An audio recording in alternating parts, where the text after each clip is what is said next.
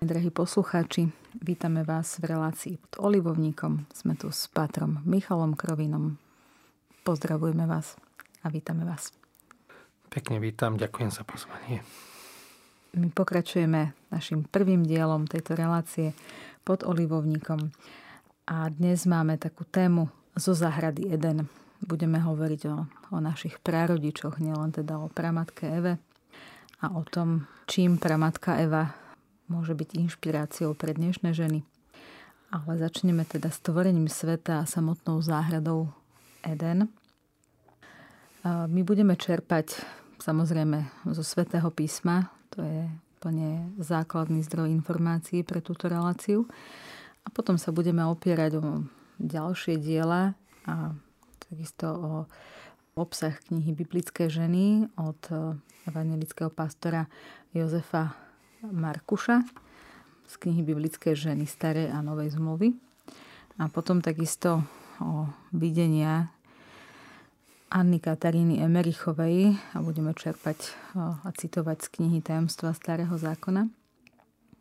V knihe Genesis sa píše: a stvoril Boh človeka na svoj obraz, na Boží obraz ho stvoril, muža a ženu ich stvoril. Boh ich požehnal a povedal im: plodte a množte sa a naplňte zem, podmaňte si ju a panujte nad rybami mora, nad vtáctvom neba a nad všetkou zverou, čo sa hýbe na zemi. Je to text Božieho slova, ktorý najmä v dnešných časoch je možno trňom v oku tohoto sveta, pretože naozaj sa veľmi útočí na identitu človeka. Ale my vieme, že Boh stvoril človeka ako muža a ženu. A poďme teda ku stvoreniu sveta, k záhrade Eden. Treba možno povedať, že tento text máme ich dvoch variantoch, prvej a druhej kapitole knihy Genesis a prvej knihy Mojžišovej.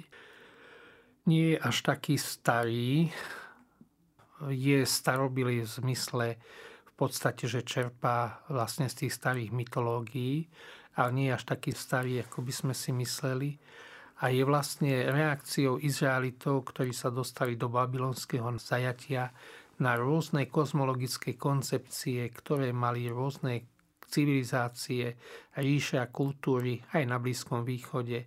Egypťania mali svoju, Sumeri mali svoju, Babylončania mali svoju a tak ako tie kultúry vlastne a tie ríše sa striedali, tak vlastne čerpali z tých starších a upravovali, tak vlastne aj Božie slovo, aj Izraeliti nám ponúkajú vlastne takýto text alebo takýto koncept. Oni špecificky stvorenie ako také neriešili, za všetkým samozrejme je Boh. Ale to, čo nám tento text snaží sa odkomunikovať, je to poetický náboženský text, čiže nie je to žiadny ani zvukový záznam, ani v podstate nejaká prednáška nejakého dobového intelektuála, učenca.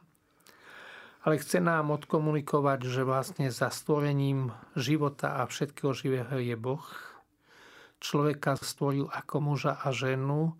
Treba povedať, že v súčasnej dobe je veľa koncepcií, aj takých teologických, aj teda ideologických, filozofických, ktoré interpretujú tento text najzlozličnejšími spôsobmi, často aj takými atypickými alebo prekvapivými. Keď Boh stvoril človeka, tak povedal, že teda je to veľmi dobre, čiže vlastne akoby to potvrdil a požehnal ich, teda, že nech sa im darí. Zdôrazňuje sa tam aj ten plodivý rozmer a takisto rozmnožovanie, čiže jednoducho človek povolaný pre život a spoluprácu s Bohom v tom prostredí, ktoré sa spomína ako Gan Eden, ako rajská záhrada, alebo teda záhrada raj. Inými slovami spovedané vlastne priestor pre život človeka, ktorý je adekvátny alebo dôstojný životu človeka. A potom sa tam takisto prelína aj taká tá koncepcia, čiže stvorenie rastlinstva aj živočístva, teda tráva, kroviny, rastliny, stromy, čiže môžeme povedať flóra, a takisto aj fauna, vlastne živočíšny svet, to znamená vodný svet, čiže ryby a všetky vodné zvieratá, zvieratá, ktoré žijú na zemi, a zvieratá, ktoré lietajú, čiže vtáctvo. Čiže takéto klasické rozdelenie, a človek je koruna, je vrchol toho stvorenia, ale treba povedať, že hoci je človek vrchol stvorenia, nie je Boh ani božský. To stvorenie znamená aj obmedzenie, čiže má obmedzené kapacity, možnosti. Možno pre zaujímavosť treba povedať, že tá biblická koncepcia hovorí o tom, že človek vlastne má čosi z toho božského rozmeru elementu rozum, vôľu, pamäť, čiže osobnosť, identita, ale nemal by sa hrať na Boha, lebo väčšinou nedopadne dobre. A zasa na druhej strane človek, ktorý neváži si sám seba a nesnaží sa rozvíjať kreativitu a ten svoj potenciál a žije čisto živočíšne, je vykreslovaný, alebo teda jednoducho dávaný na úroveň zvierat. Čiže vlastne človek stvorenie medzi Bohom a medzi faunou, medzi zvieracou ríšou. Človek ako teda vrcholom toho stvorenia musel naozaj Bohu tak ležať veľmi, veľmi hlboko v srdci, pretože Boh naozaj nás stvoril na svoj obraz a dal nám naozaj takéto to maximum do nás, ako do ľudí, do človeka. A Adam, ako sa píše teda v Božom slove, bol prvý človek stvorený a z neho bola stvorená Eva. A sú rôzne také teórie o tom, ako to bolo. My čítame o tom, že Eva bola stvorená z toho Adamovho rebra, ale ten doslovný preklad je trošku iný. Tak poďme si rozmeniť nadrobné toto stvorenie človeka a vôbec celé to, ako nás Boh zasadil do toho raja. A treba povedať, že ten biblický text nie je nejaký anatomický text, ktorý by popisoval vlastne telesnú stránku človeka, muža alebo ženy, istý taký prienik, alebo teda tam trošku je, ale je to poetický náboženský text. Stvorenie Evy ako darkyne života matky všetkých žijúcich a Adam zobraný z Adama, čiže vlastne z prachu zeme, pozemšťan. Na Adamách môžeme vnímať, keď je porané, keď zoberieme do dlane alebo do priehrštia takú rozdrobenú hlinu. Čiže vlastne z hľadiska fyzikálneho zloženia my pozemšťania vlastne sme z takéhoto materiálu. Ale napriek tomu Sväté písmo tvrdí, že Boh vdýchol dých, čiže ducha, dušu, a vlastne každému dal takú tú jedinečnosť, integritu a svoju vlastnú identitu. A to stvorenie z pomyselného rebra, myslí sa bok svetostánku, ale svetostánku v zmysle stredobodom biblického človeka, antického človeka, bolo srdce, čiže niečo, čo je blízko srdcu človeka. Čiže Eva je tá, ktorá je blízka vlastne srdcu muža, Adama, ale môžeme povedať vlastne blízka stredobodu človeka, lebo to nie je len srdce ako v zmysle emotívnom, ale srdce ako celkový riadiaci orgán, ako stredobod, ako to najsvetejšie alebo najdôležitejšie miesto, alebo tá oblasť teda v telesnej schránke. Čo znamená aj v takom teologickom a antropologickom zmysle, že muž a žena nie sú úplne rovnakí, majú aj odlišnú výbavu telesnú, ale aj teda psychosomatickú, psychickú, aj emotívnu, ale sú na rovnakej úrovni a patria k sebe. Nie sú menej cenní ani jeden, ani druhý. Jedna rabínska škola veľmi pekne vysvetľuje, že Pán Boh nestvoril Evu z hlavy Adama, muža, aby nad ním vládla, a nestvorili ju ani z päty muža, aby bola pre muža handrou, aby po nej šliapala. To je krásne. To myslím si, že toto by sme si mali preniesť a aplikovať to vo svojich životoch. Ja by som teraz prečítala taký krátky úryvok z knihy Tajomstva starého zákona. Je to podľa videní Anny Kataríny Emmerichovej. Tu mu Boh vyňal z pravého boku Evu. Presne na tomto mieste, kde bol Ježišovi neskôr kopiou prebodnutý bok. Uvidela som Evu. Bola nežná a malá. Rýchle rástla, až bola dokonale veľká a krásna. Keby nebolo prvého hriechu, rodili by sa ľudia takto, počas sladkého spánku. Že aj vo Svätom písme sa to, myslím, píše, že Boh dopustil na Adama tvrdý spánok. Áno. A počas toho teda vyňal tú pramatku Evu. Už podľa týchto videní blahoslavenej Kataríny Emmerichovej vieme, že Adam a Eva boli krásni. Ťažko si to predstaviť, či je to krása, tak ako si my dnes, ľudia 21. storočia, predstavujeme tú krásu fyzickú, alebo to bola tá krása, ktorá vychádzala z čistoty ich srdca, z tej nepoškvrnenosti, pretože boli bezhriešní vlastne. A môžeme pomaly povedať niečo aj o možno ich povahových vlastnostiach, že tým, že boli vlastne bez hriechu, všetko bolo také čisté. Adam a Eva sú také prototypy, také pravzorce mužskosti a ženskosti, alebo teda muža a ženy, prvého teda ideálneho páru. A čo sa týka tých vlastností, máme tam zašifrované takéto základné nastavenie v podstate.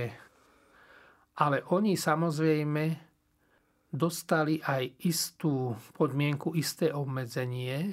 Tam je to zvýraznené vlastne ten strom v strede, v záhrady v strede toho priestoru.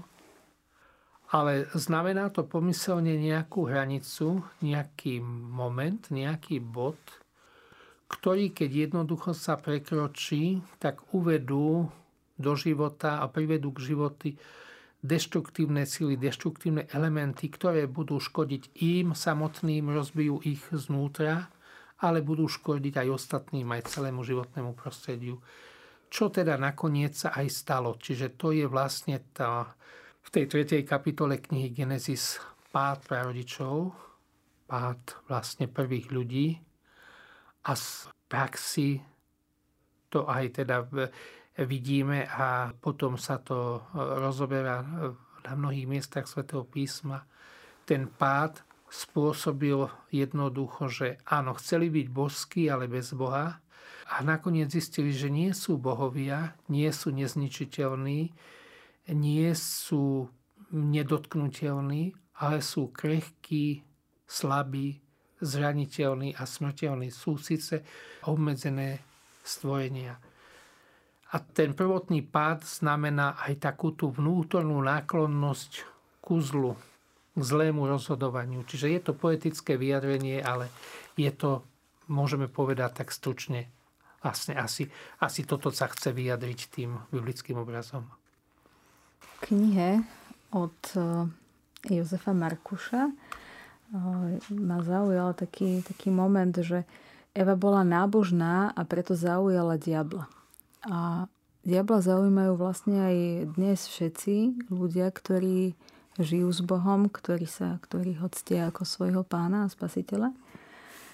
A to bol pravdepodobne aj ten dôvod, prečo on tak, alebo jeden z dôvodov, prečo to tak akože zacielil cez tú Evu. Nie, že Adam by nebol, ale možno ako žena bola povahovo otvorenejšia, prístupnejšia, možno zvedavejšia. A tento charakter je vpísaný v ženách. A na prvý pohľad sa to mohlo javiť ako taká dobrá cesta, že skúsim to cez Evu.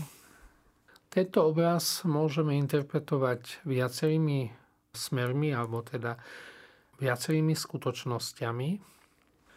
To, čo bolo povedané, je samozrejme tak, obaja boli vlastne naladený na Boha, čiže nábožný, ale žena Eva ako žena bola samozrejme emotívnejšia, citlivejšia na isté skutočnosti, viac sa zaujímala vlastne o špecifika, alebo teda všetky tie skutočnosti, ktoré súvisia so životom. A na druhej strane je zvláštne, keď sa tak človek zamýšľa, že vlastne bol tam raj, bolo to všetko úžasné, vlastne bol tam stvoriteľ, videli Boha, žili v priateľskom vzťahu a zrazu v tomto prostredí sa objavuje ohrozenie. Niečo, čo my samozrejme vieme, že teda je to obraz Božieho protivníka, ale že je to zároveň aj isté sily alebo mohutnosti, isté elementy, ktoré dokážu ohroziť alebo ohrozovať aj ten najúžasnejší stav, alebo ten, môžeme povedať, taký najšťastnejší spôsob života alebo najšťastnejšie obdobie. Čiže vlastne nikdy nie je ďaleko k nejakým rizikám a nejakému ohrozeniu. A v tomto prípade ten Boží protivník, ktorého vlastne symbolizuje ahad, plas, samozrejme je to len obraz, čiže vychádza pritom Biblia z toho, že mnohé tie starobilé kultúry vnímali plazy a hady ako nevyspytateľné a nebezpečné stvorenia, čiže zvieratá, ale zároveň tam môže ísť aj o niečo iné, pretože v tom kmeni NHŠ, nachášť had alebo veštiť, môže znamenať aj iný prístup, snažiť sa byť božský, dozvedieť sa niečo, čo ma zaujíma, ale obísť pritom Pána Boha. Čiže nejakým spôsobom, ako zo zákulisy, ako si pokútne, ako si tajme, ako si jednoducho prísť nejakým informáciám, ktoré ma zaujímajú, ale nie legálne, nie oficiálne, ale nejak tak v podstate takým pokutným spôsobom. V prvom liste Timotejovi, 2. kapitole, 15. verš, čítame. Veď prvý bol stvorený Adam, až potom Eva. A nie Adam bol zvedený, ale žena sa dala zviesť a padla do hriechu. Ale spasí sa rodením detí, ak vytrvajú vo viere a láske, v posväcovaní a v triezvosti. Tu čítame o momente, čo sa dialo a deje sa potom, čo teda bol spáchaný ten prvotný hriech. A odvrhnutá Eva možno aj stratila dôveru Adama, ale tým, že bola do nej zasadená tá túžba po mužovi. A táto skutočnosť sa stala osudom všetkých žien na zemi. A je nejakým spôsobom každá žena tak nejak vnútorne závislá od muža a je tam taká tá túžba, je to taká prírodzenosť nás žien. A ako ďalej pokračoval ten rod človeka, keby sme to tak mohli zhrnúť po tom prvotnom hriechu? Tam potom prichádzajú vlastne tie dôsledky. Pre ženu je to to, čo bolo spomenuté. Túžba po mužovi, ale môžeme povedať taká tá túžba po komplementarite. Vlastne život vo svojej úplnosti je život, kde vlastne sú aj muži, aj ženy, pričom vlastne majú spolupracovať, majú sa doplňať a majú spolu vytvárať také spoločné dielo. To je taká skutočnosť, mňa to vie niekedy aj tak napadnúť alebo napadne, keď sa pripravuje nejaký pár na sviatosť manželstva, že vlastne vy dvaja máte spolu vyšiť nejaký ten ornament, alebo utkať nejaký koberec, alebo teda utkať nejaké dielo, alebo vytvoriť ten gobelín, každý tým svojim vlastným prístupom, čo v praxi znamená, že muži a ženy nemajú byť večný súperi, večný rivali, večný bojovníci, ako sa to často interpretuje v postmodernej dobe, ale majú sa navzájom doplňať. Majú jednoducho akoby spolu dávať dokopy tú skladačku, alebo keď je povedzme nejaké pečatidlo alebo niečo dôležité rozlomené, tak jednoducho, keď ho priložíme k sebe, vtedy vytvára istú komplementaristu, istý teda celistvý obraz. Pre muža samozrejme to obmedzenie je tvrdosť a náročnosť života, teda tvorba v pote, v námahe, vlastne v opotrebovaní organizmu. A preženuje to samozrejme aj rizika ohrozenia pri pôrode, ale takisto potom aj trápenie, alebo teda rizika pri výchove detí. To je samozrejme záležitosť obidvoch, ale tým, že ženy sú darkyne života, že je to také bezprostrednejšie, také jednoducho im viac vlastné. A potom takisto aj taká tá prelietavosť alebo nestálosť vo vzťahoch, pretože vzťahy sú veľmi krehké skutočnosti. Človek potrebuje zápasiť každý deň na novo alebo v každom okamihu.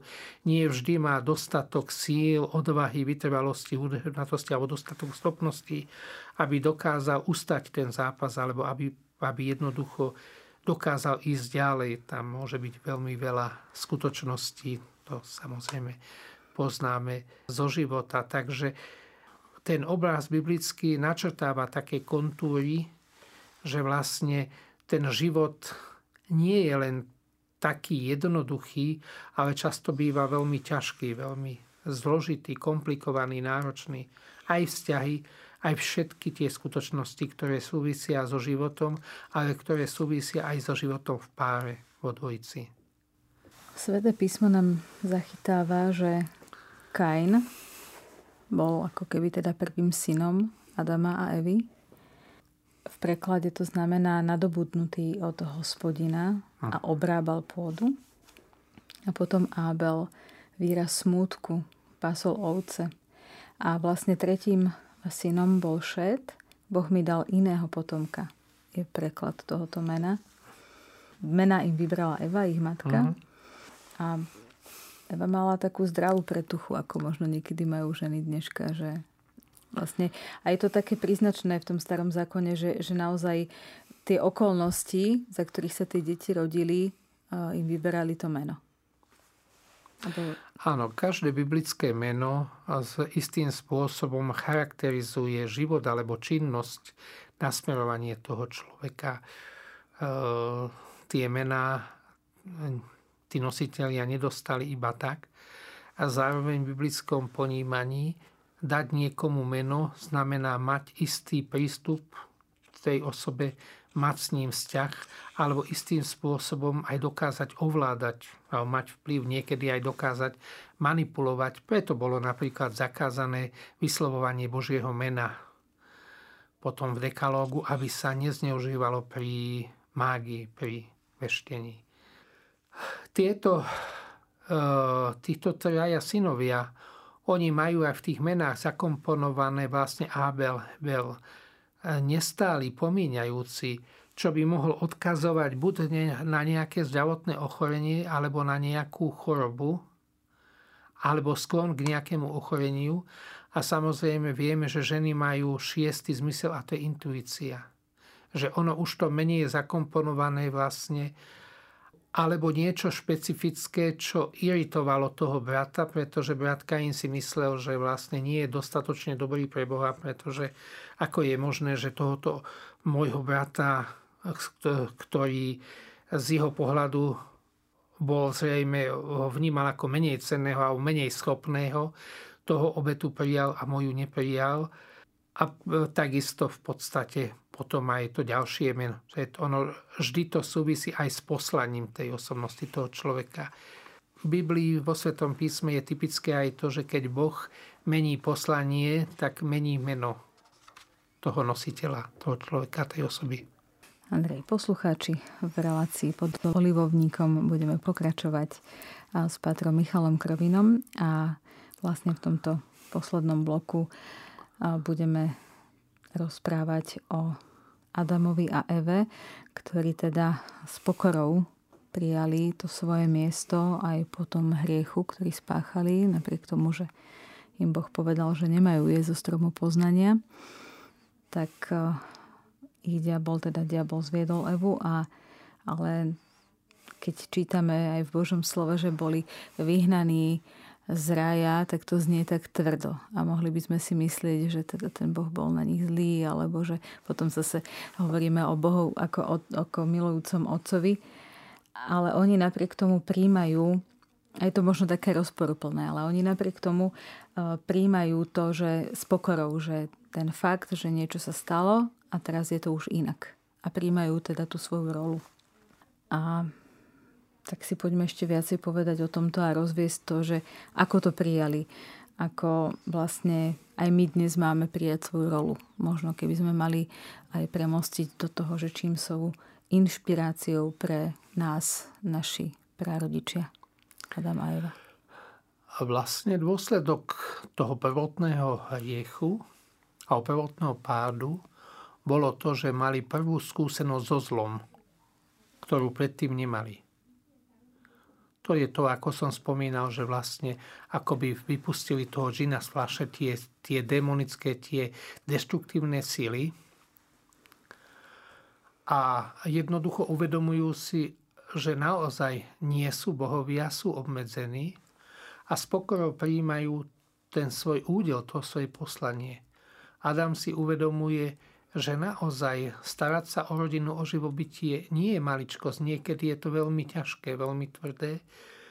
Keď si to premietneme aj do situácie alebo do ľudských dejín, niekedy naozaj zabezpečiť rodinu v istých fázach ľudských dejín bolo veľmi ťažké, veľmi náročné pre niektoré sociálne skupiny.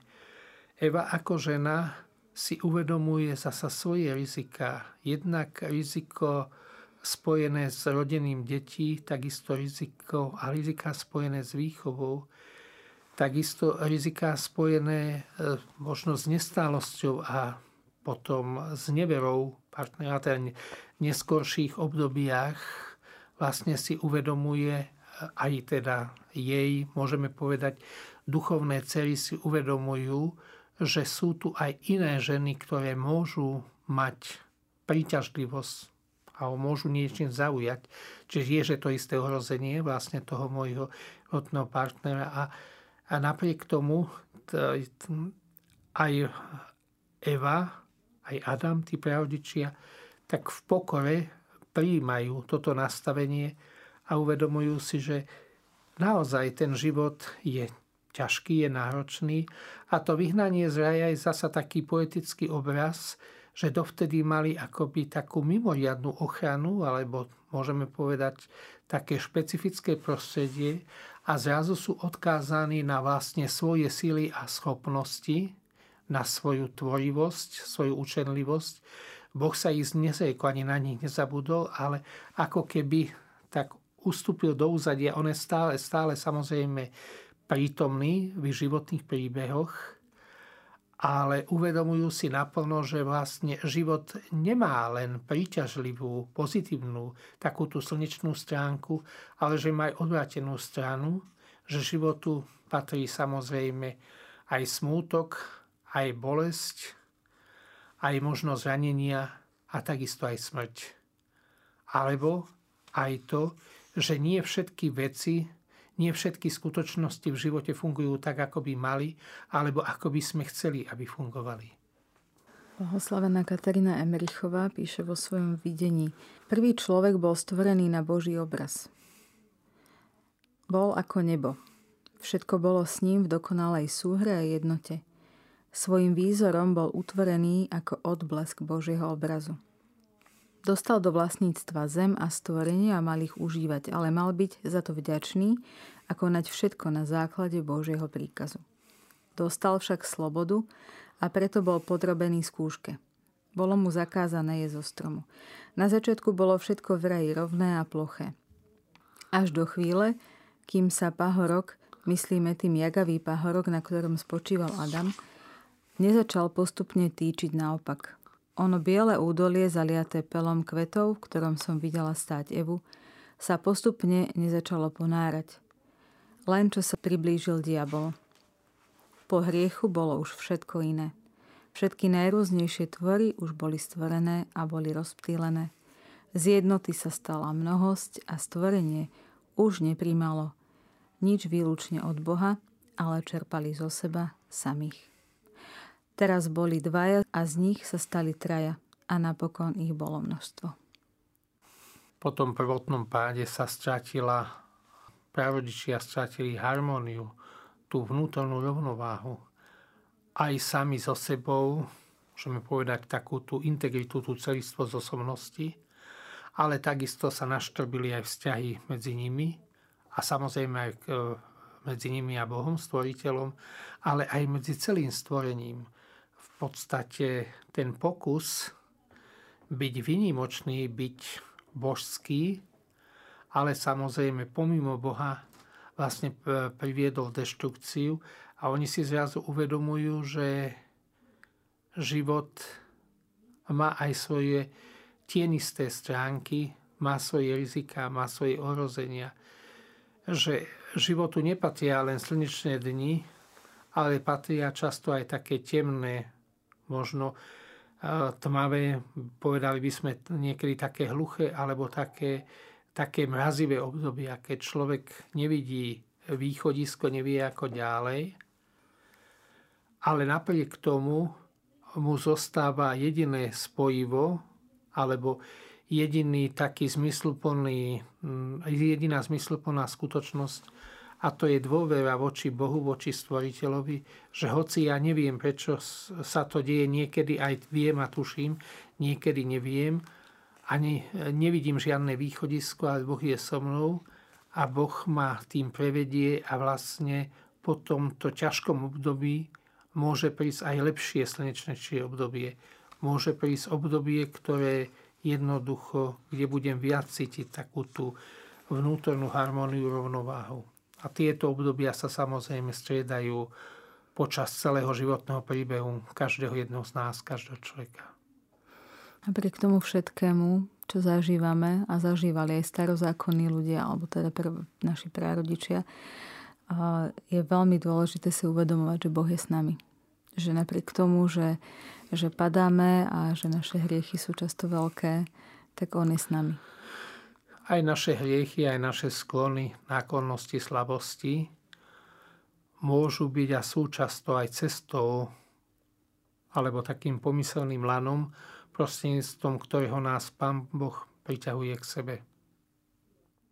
Ešte chceme povedať niečo k poslaniu muža a ženy?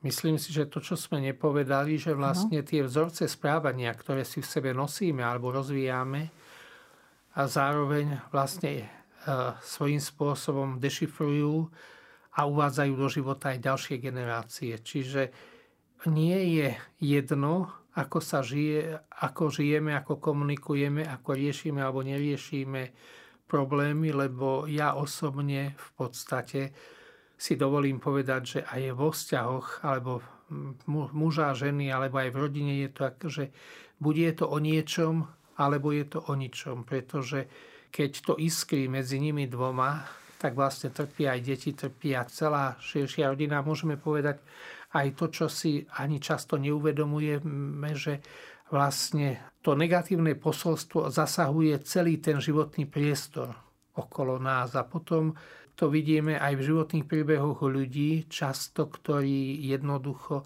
nasávajú doslova s materským mliekom stále to, že sú nemilovaní, neprijatí, že sú babráci, že nevedia, nedokážu, že nemajú na to.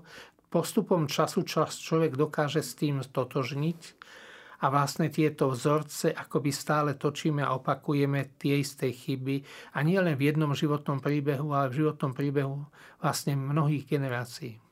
Máme svojím spôsobom možnosť sa ponaučiť a robiť s Božou pomocou veci inak? Máme možnosť sa ponaučiť, ale väčšinou keď sa učíme nie na cudzích, ale na vlastných chybách. Keď to vidíme na iných, tak skôr sa pousmejeme alebo to nejak ironizujeme, ale až isté skutočnosti, aby človek pochopil, potrebuje ich zažiť sám na vlastnej koži, vo vlastnom životnom príbehu. Áno, žiaľ, tá skúsenosť je neprenesiteľná. Dokiaľ si to človek neprešlape, tak asi nepochopí. Ja by som ešte dodal možno, to je len taký môj nápad, moja myšlienka, že veľkým pokušením súčasnej doby, aspoň ja to tak vnímam, možno sa mýlim, to samozrejme sa nevylučuje, že vlastne tá modloslužba našich časov je vlastne, že ja sám sebe som božstvom. ja som mevadlom, ja si určujem, čo ako v podstate bude, ja som samostatný vesmír. A na našej planéte máme vyše 8 miliónov takých samostatných vesmírov, ktorí potom narážajú na seba a často to iskrí a spôsobuje to rôzne skraty a rôzne komplikované životné situácie. Oni tým, že samozrejme žili jednoduchšie, žili uprostred Božieho veľchrámu, uprostred prírody, boli citlivejší a vnímavejší a viac dokázali sa naučiť odpozorovať nie na univerzitách, ale vlastne z prírody, z Božieho stvorenia. Tak týmto úplne úžasným prirovnaním sa, drahí posluchači, rozlúčime v relácii Pod olivovníkom. Ďakujem Pátrovi Michalovi Krovinovi za naozaj také obohacujúce a obrovské informácie a znalosti, vedomosti, s ktorými sa s nami delí v tejto relácii. Zostávajte s Rádiom Mária.